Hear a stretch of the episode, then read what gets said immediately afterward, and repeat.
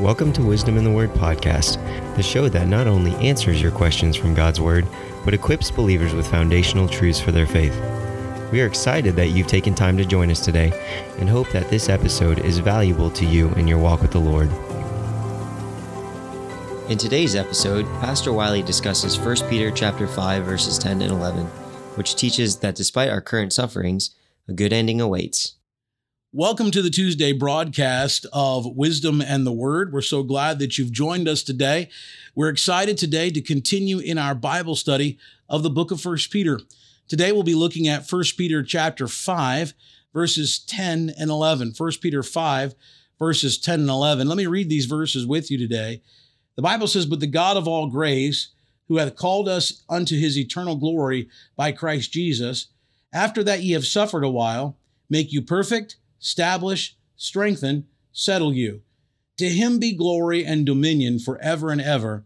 Amen. Have you ever went to um, watched a movie and the movie was just it was good, but you had read the book before you got to the movie, and you're like, you know what, the movie wasn't as good as the book, or there were so many differences between the book and the movie that you thought to yourself, you know what, I think I like the book better, or sometimes I think I like the movie better, or I like the way they changed that character or the way they did it. Have you ever gone to a movie and it the storyline was so complex that someone else needed to explain it to you In after you watched episode, it? Pastor Wiley We've all been in that position, right? Where someone has said to us, um, "Hey, you need to see this movie," and you get to the end, and you go, "I don't think I know what happened. I don't think I understand the storyline or the plot." When I'm looking at this particular text, these two verses, I'm looking at this these verses and I'm looking at it from the standpoint of a really good movie. But I would say to you, read the book before you watch the movie. In regards to the scriptures, read the book before you watch the movie. This particular section, these two verses, I have entitled "It Has a Good Ending." It has a good ending. Um, if you've ever watched something and at the end you've said, you know, man, that was just a great ending. Man, that ended just the way it was supposed to.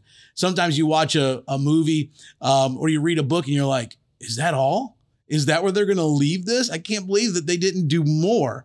Well, in this particular text, Peter tells us a little bit about the ending, and I'm going to kind of look at this passage through the the uh, prism of creating a storyline or writing a movie or writing a script, and what you've got to have in order to be able to have a good ending, a good movie. So let's look here at 1 Peter chapter 5, verses 10 and 11 today. I wanted you to notice first off that the thing that God has made, this storyline, this script that God has created, first off, is complexly designed. It's complexly designed. You'll notice what he says in verse number uh, 10 But the God of all grace, who hath called us unto his eternal glory by Christ Jesus. When you look at this first part, you look at the complexity of the design. You know, the design in verse number 10 is this it goes from God through grace to glory. The God of all grace, who hath called us unto his eternal glory by Christ Jesus. That's the process, that's the path. The path is we go from God, which is really where true life really begins. And then from God, we go through grace. Everything we go through in life, we go through by the grace of God. And the ultimate end, the conclusion, is the glory of God. Couple of things here very quickly. Notice he's the God of all grace. You know, as you are going through life, which has all of its complexities and is so de- so complexly designed, understand that He has, God has all of the grace, and He never runs out. When God gives you grace, He has an ample storehouse of being able to supply grace for you again, of being able to do it for you tomorrow and the next day and the next day. And that out of the coffers of his grace he can grant grace to every person that he comes in contact contact with without having a problem of running out of grace. God never runs out of grace. He's the god of all grace. Not only is he the god of all grace but he's also the god of eternal glory. If you look here in our text the bible says with the god of all grace who hath called us unto his eternal glory so not only is he the god of all grace he's the god of eternal glory that is in the end when you at, come to the end of this complexly designed thing called life, the end is God.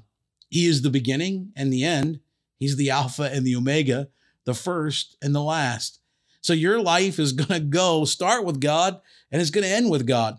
It has to go through grace, but thank God for his grace, right? Thank the Lord that his grace sustains us, that it keeps us, keeps us going through. And then the third thing I want you to see here is that grace guarantees glory. Grace guarantees glory. That is, how do you get to the end, the, the glory that God intends? He's called us to glory. Well, you got to go through grace. There's no other way. Grace helps us, grace sustains us, grace keeps us going, grace enables us. The, the grace of God ought to be a thought in our mind. So we see that things are complexly designed.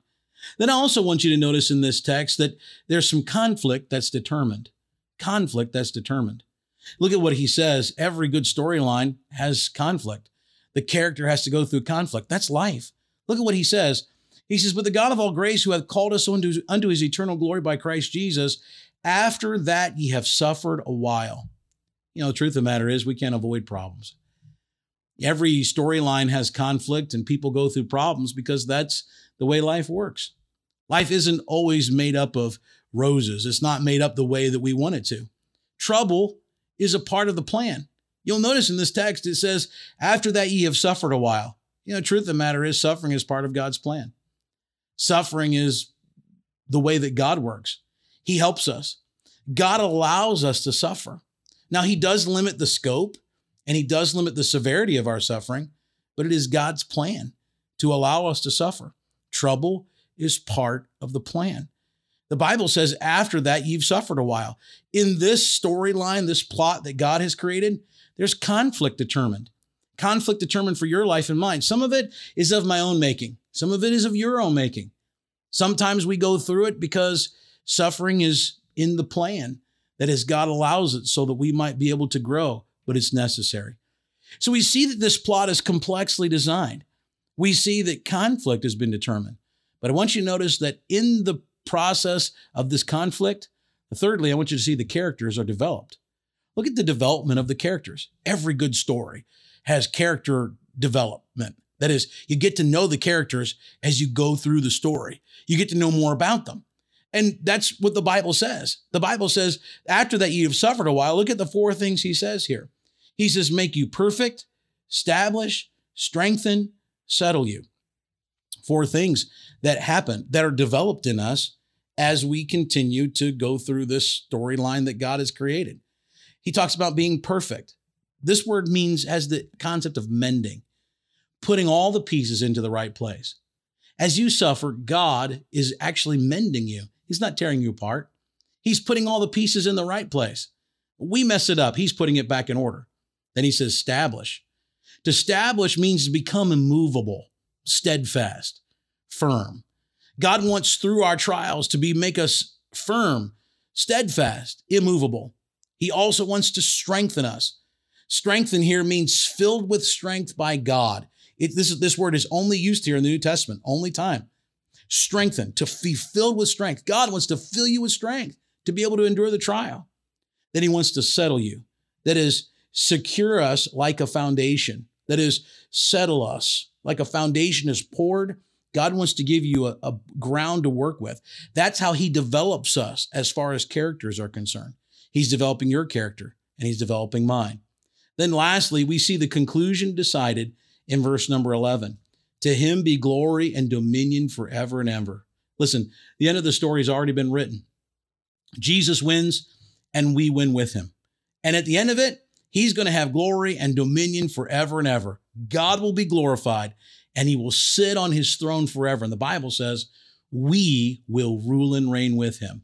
Listen, the story is complex but God is in control of the whole storyline. He wrote your plot and mine. Thank the Lord for it. Thank you so much for joining us today on t- the Tuesday edition of Wisdom in the Word.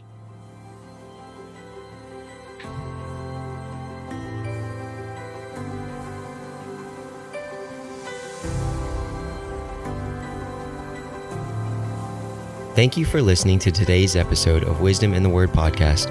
If you've enjoyed today's episode, we invite you to support us by subscribing, rating, and reviewing this show on your favorite podcast app and sharing something you've learned on social media. Thanks again for joining us, and we hope to see you next time on Wisdom in the Word.